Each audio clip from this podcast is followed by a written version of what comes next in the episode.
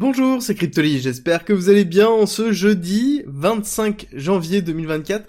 On se retrouve aujourd'hui pour parler crypto, pour parler BTC et forcément parler un petit peu ETF. Alors oui, on va revenir un petit peu sur les ETF parce qu'on a quelques mouvements baissiers qui nous font dire que peut-être on est sur la fin de la vente de Grayscale. En tout cas, ce qui est important de voir, c'est qu'en 7 jours, l'ensemble des ETF ont récupéré 100 000 BTC, ce qui est quand même vraiment important. Ça représente à peu près un an. C'est le temps qu'a pris MicroStrategy pour récupérer 100 000 BTC, c'est 100 000 premiers BTC.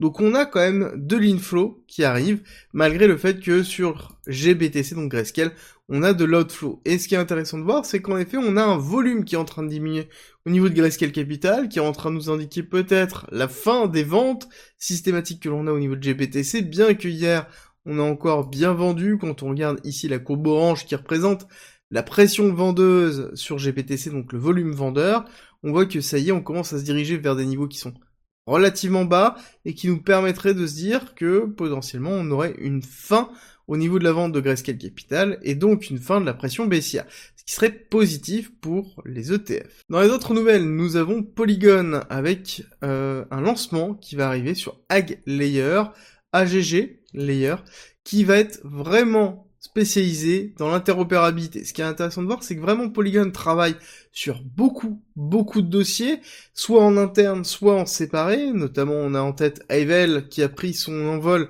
il n'y a pas si longtemps que ça. Et on a ici un nouveau projet qui a pour but vraiment de mettre en place euh, une, liaison entre les différentes blockchains et favoriser l'intégration. Alors concrètement, ça se caractériserait d'une façon très simple, ça serait quelque chose qui ressemblerait à ça, qui serait une couche au-dessus d'Ethereum, par exemple, dans lequel l'ensemble des blockchains pourraient s'interfacer pour avoir accès à l'ensemble des autres blockchains et en même temps à Ethereum. Pour donner un exemple concret qui donne dans cet article-là, c'est si jamais je possède du DAI sur, admettons, Polygon ZKVM et que je souhaite acheter sur n'importe quel layer 2 d'Ethereum un NFT ce DAI, je n'ai même pas besoin de me poser la question sur quelle blockchain, je n'ai pas besoin de me poser la question sur euh, est-ce que je dois bridger mes fonds, sur la liquidité, etc.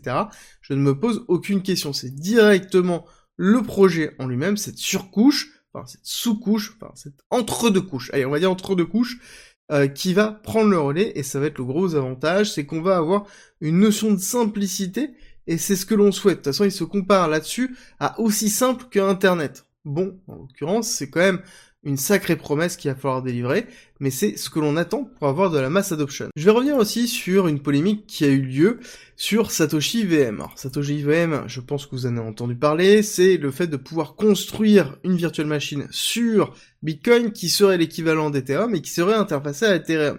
Donc c'est un projet qui est très intéressant, qui a été lancé à travers App Terminal, qui est un nouveau launchpad avec une nouvelle équipe dans lequel ils ont fait quasiment x300% dessus. Il y a eu toute une polémique autour de Satoshi VM. Mais ce qui est intéressant, c'est que c'est un projet que j'ai suivi en amont avec euh, l'équipe de Rift, parce que ça faisait partie potentiellement des pépites qu'on cherche pour notre groupe privé. Et là-dessus, on s'était mis de côté en disant, bon, on va attendre, voir le lancement comment ça se déroule, parce qu'il y avait plusieurs choses qui nous plaisaient pas dans la tokenomics, et en l'occurrence, c'est vrai qu'il y a eu tout un, phénomène qui s'est fait autour de ça, parce que c'est un projet qui a été financé par des influenceurs, notamment un qui s'appelle Mac, qui est relativement suivi, c'est lui qui est à la tête de euh, Satoshi VM, en tout cas, qui, porte vraiment le projet à ce point-là. Et là, on a, on va dire, une guerre entre Mac et Ape Terminal, qui est un projet qui permet de faire un launchpad. Ils ont plein d'autres projets euh, dessus, donc moi, c'est quelque chose que je suis, dans lequel je suis en site déjà depuis un certain temps, parce qu'ils ont euh, des, produits qui sont très intéressants, notamment dans le, le, MEV. Ça, on en parlera. Je vous ferai peut-être une vidéo dessus de façon à ce que vous compreniez un petit peu ce qu'est réellement App Terminal à la place d'être juste un launchpad, parce qu'il y a plein d'autres produits qui sont très intéressants. Mais derrière, il y a une attaque de Mac disant que euh, les personnes de App Terminal ont récupéré euh, les fonds de l'IDO, ont récupéré 25% de frais et fait en sorte de gagner les différentes loteries pour pouvoir euh, se positionner sur le projet. Là-dessus, App Terminal a répondu en disant que c'était n'importe quoi et que principalement la personne qui avait le plus récupéré c'était Mac parce qu'il avait réussi à sniper une grosse partie de la liquidité et qui avait fait du coup plus de 15 millions euh, réellement sur le projet et que c'était pas eux Eptermien qui avait fait le plus d'argent, mais donc bien la personne qui était en train de l'accuser. Dans tous les cas, je pense qu'on aura plus d'informations sur ce qui s'est passé, à savoir que tout est on-chain, donc on va être capable de pouvoir voir ce qui s'est vraiment passé. Et ce que j'ai bien aimé, c'est surtout le tweet et le positionnement de Zach, donc si vous ne connaissez pas Zach sur Twitter, c'est un des acteurs qui est le plus important pour moi dans la recherche euh, on-chain, qui n'a pas pris position, qui a dit que dans tous les cas, les deux étaient à défaut, parce que de base, que les seules personnes qui sont impactées actuellement, c'est la communauté, des gens qui ont suivi euh, sur justement Satoshi VM et qui ont peut-être acheté le top, à savoir qu'il y a une partie des snipers qui ont 4 millions à essayer de vendre systématiquement, donc on a une pression baissière très forte. On a vu le titre Satoshi VM chuter de 30% depuis qu'on a cette histoire qui est en train de se mettre en place. Néanmoins, ce qui est sûr et certain, c'est qu'il va falloir se poser la question, est-ce que Satoshi VM va être capable de délivrer? Parce que c'est surtout ça la principale question qu'il faut se poser, c'est pas tant le lancement ou la façon dans laquelle ça a été effectué, c'est est-ce que la promesse de livraison d'une VM sur Bitcoin qui fonctionne bien et qui est interfacée à Ethereum est faisable ou non? Parce que ça, malheureusement, on n'a aucun moyen de le savoir pour l'instant. Côté macro, on a pas mal de choses qui vont commencer hop aujourd'hui avec ici le PIB T4 qui va être annoncé, encore une fois niveau vraiment très très important. Et on risque d'avoir de la volatilité au niveau du marché, à savoir qu'on a eu déjà pas mal d'annonces avec principalement Tesla qui était dans le rouge et qui entraîne un petit peu le Nasdaq, bien qu'on s'attendait à une réaction plus forte du marché, mais Elon Musk a réussi à maintenir la confiance des investisseurs et on voit que ça tient plutôt bien.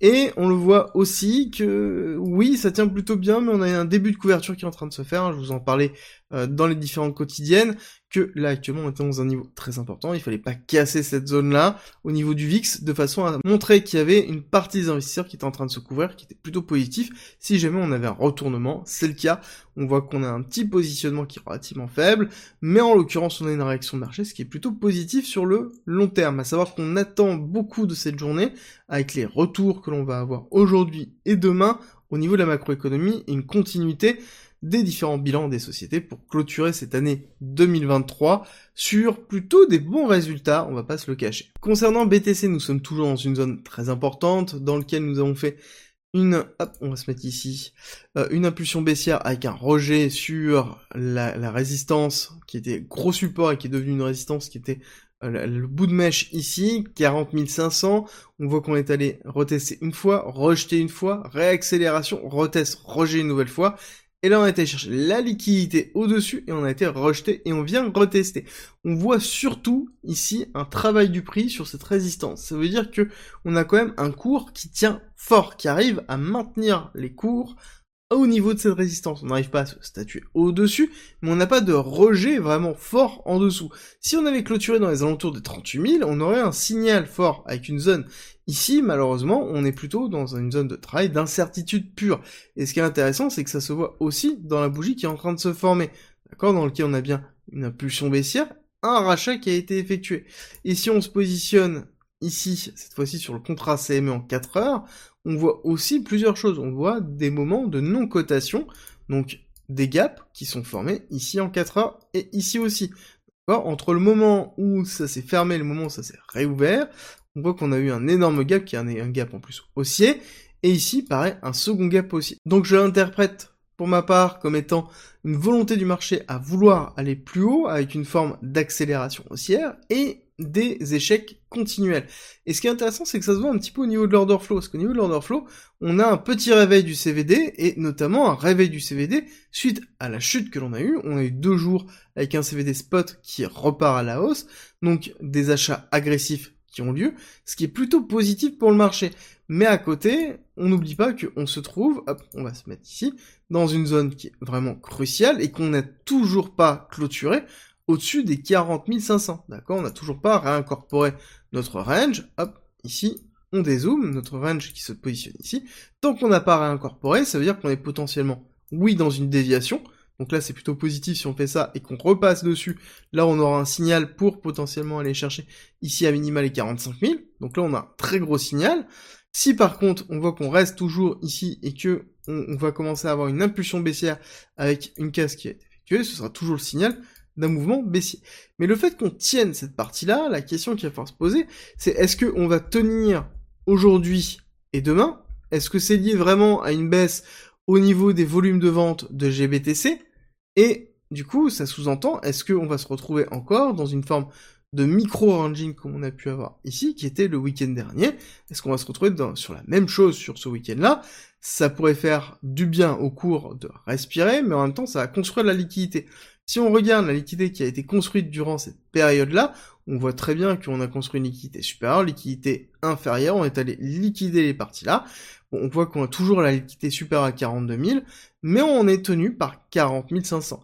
Mais on voit qu'on recrée la liquidité en bas. Donc là, on a un retour de la liquidité qui se positionne autour du cours, ce qui est plutôt positif par rapport à ce qu'on avait pu voir suite au lancement des ETF, où le marché s'était calmé tout à fait et avait pris du recul. Là, on voit un retour des investisseurs, ce qui est plutôt positif. Par contre, on ne voit pas forcément un retour des leviers. On voit bien que ici, on a les positions des top traders qui sont en train de se restructurer, mais on a de l'open interest qui est toujours en chute, et ça veut dire aussi qu'on a un désintérêt des leviers sur ce marché. On leverage beaucoup moins ce marché, donc ça veut dire que ici, on ne va pas chercher forcément de la volatilité, on attend un prochain narratif, on attend une tendance qui est en train de se mettre en place. Pour l'instant, c'est pas le cas. Comme je vous l'ai dit, on prend du recul. Et ici, dans tous les cas, nous sommes dans un positionnement qui est compliqué. On ne peut pas acheter une résistance. En même temps, on est en dessous du range, mais on n'a pas cassé réellement le range. On pourrait très bien être dans une déviation, comme ne pas l'être. Donc là, il suffit simplement, encore une fois, d'être patient. Et oui, n'oubliez pas, c'est toujours une notion de patience par rapport à la rumeur de BTC, enfin de validation des ETF, par rapport aux sales news que l'on a eu par la suite, on prend du recul et on travaille sa stratégie le mieux possible pour être prêt à toutes les éventualités. Et c'est pour ça que je vous ai fait un guide sur ma stratégie d'investissement qui est à disposition en commentaire en description, 100% gratuit pour vous aiguiller et vous donner toutes mes clés, moi personnellement, sur les achats, sur les ventes. Et si vous voulez aller plus loin, il y a aussi la formation complète de trading, d'investissement sur la crypto qui est à disposition aussi gratuitement en commentaire et en description. Et je vous souhaite une très belle journée et on se retrouve tout à l'heure pour une vidéo sur Casper.